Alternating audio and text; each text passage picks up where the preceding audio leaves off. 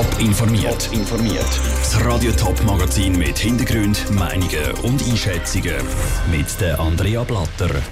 Warum der Zürcher Regierungsrat trotz negativem Urteil am Innovationspark Dübendorf festhält und wie die emotionale Debatte im Kantonsrat St. Gallen rund um die Spitalstrategie geführt wird. Das sind zwei von den Themen im Top informiert.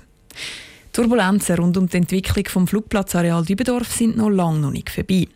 Trotz Rückschläge hebt der Zürcher Regierungsrat an den Plänen für einen Innovationspark auf dem Areal fest. Er hat seine neuen Pläne für den vorgestellt. Lara Pecorino fasst zusammen. Auf dem Flugplatzareal Dübendorf soll ein Innovationspark entstehen. Ein Ort für Forschung, Entwicklung und Bildung. So sollen zum Beispiel Büros, Labor, Werkstätten und Gemeinschaftsflächen aufs Areal ziehen. Zu den Plänen gehört zudem ein ziviler Flugplatz. Der soll auch für Forschungszwecke zur Verfügung stehen. Anwohner haben sich gegen das Riesenprojekt gewehrt, zuletzt vor dem Zürcher Verwaltungsgericht. Mit Erfolg. Der Gestaltungsplan für das Flugplatzareal ist nämlich vorerst aufgehoben worden. Trotzdem verfolgt der Zürcher Regierungsrat sein Ziel ziemlich unbeirrt und hat den Entscheid vom Verwaltungsgericht vor das Bundesgericht gezogen. Es sei höchste Zeit für das Generationenprojekt Innovationspark Zürich. Abwarten und Däumchen drehen ist für die Regierungsrätin Carmen Walker-Späh keine Option. Andere Regionen schlafen nicht und ich glaube auch der Kanton Zürich, wir als Schweiz müssen uns rüsten, dass wir fit bleiben, wettbewerbsfähig bleiben und innovativ bleiben. Dabei bleiben ist also das oberste Credo. Darum wird parallel zum Schritt vor das Bundesgericht ein neuer Fahrplan aufgeleistet, der die Entwicklung des Flugplatzareals auch dann vorantreibt, wenn das Bundesgericht nicht zugunsten vom Regierungsrat entscheiden würde. Konkret sollen der Bund, der Kanton Zürich und die Gemeinden durch die neuen Pläne an einem Strang ziehen. Für das ist als erstes ein Synthesebericht vorgesehen, erklärt Carmen Walker-Späh.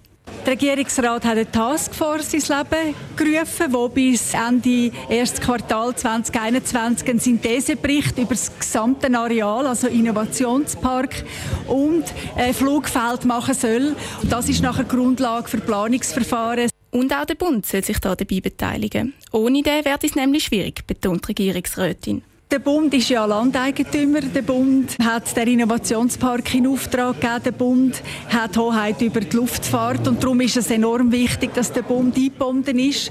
Weil sonst diskutieren wir über etwas, wo wir keine Kompetenzen haben. Es geht nur mit dem Kanton, den Gemeinden und dem Bund. Der neue Fahrplan steht noch ganz am Anfang. Die Gemeinden und der Bund haben noch keine Stellung genommen. Der Bericht von Lara Pecorino. Vorläufig ist also noch alles offen. Der nächste Schritt der dürfte dann eben das Bundesgerichtsurteil sein.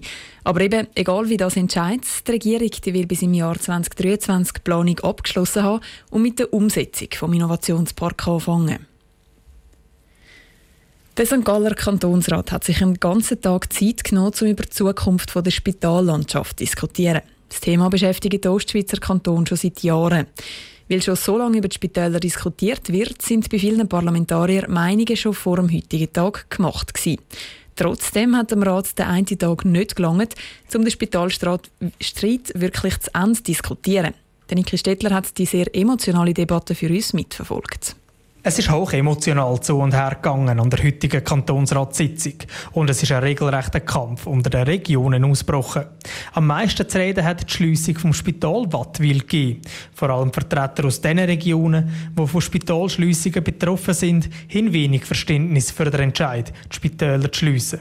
Will sich der Kanton das Toggenburg noch leisten? Nein, er will es nicht. Eine solche Kombination gleicht einem einzigartigen Schildbürgerstreich. Ich bezeichne das Ganze als ein Spiel der Schande.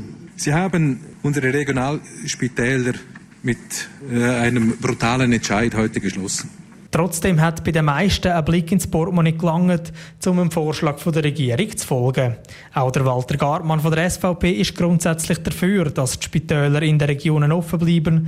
Letztendlich sei es aber einfach zu teuer.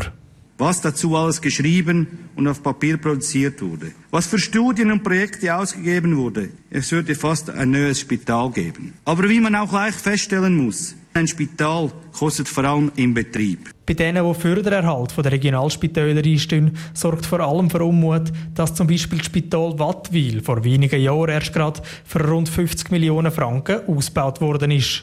Der SP-Kantonsrat Christoph Turnherr schüttelt darum den Kopf. Eröffnung und Schließung eines neuen Spitals am gleichen Tag. Dies geschah im Juni 2018 in Wattwil. Dieses Ereignis wird wohl einzigartig bleiben.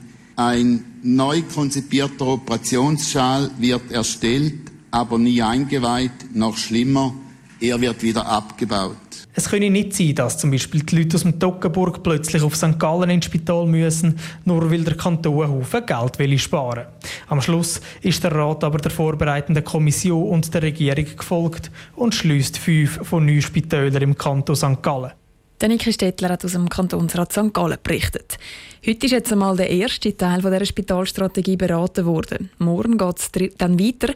Es wird unter anderem noch darüber geredet, wie die Spitäler in Zukunft dann finanziert werden sollen. Im St. Galler Stadtrat sitzen momentan 2 SP-Politiker, eine GLP-Politikerin, ein Vertreter von der FDP und ein Stadtrat ohne Partei. Das will die CVP ändern. Bei den Stadtratswahlen Ende September will die Partei mit der Trudy Gozio einen Sitz erobern. Radio Top stellt alle Kandidaten vor und das Mal ist eben Trudy Gozio an der Reihe. Wieso dass ihre Freunde finden, dass sie eher eine Bar aufmachen sollte, das erzählt die CVP-Stadtratskandidatin Trudy Gozio im Gespräch mit Céline Greising. Wieso sind Sie die richtige Kandidatin für den Stadtrat? Die CVP hat keinen Platz mehr.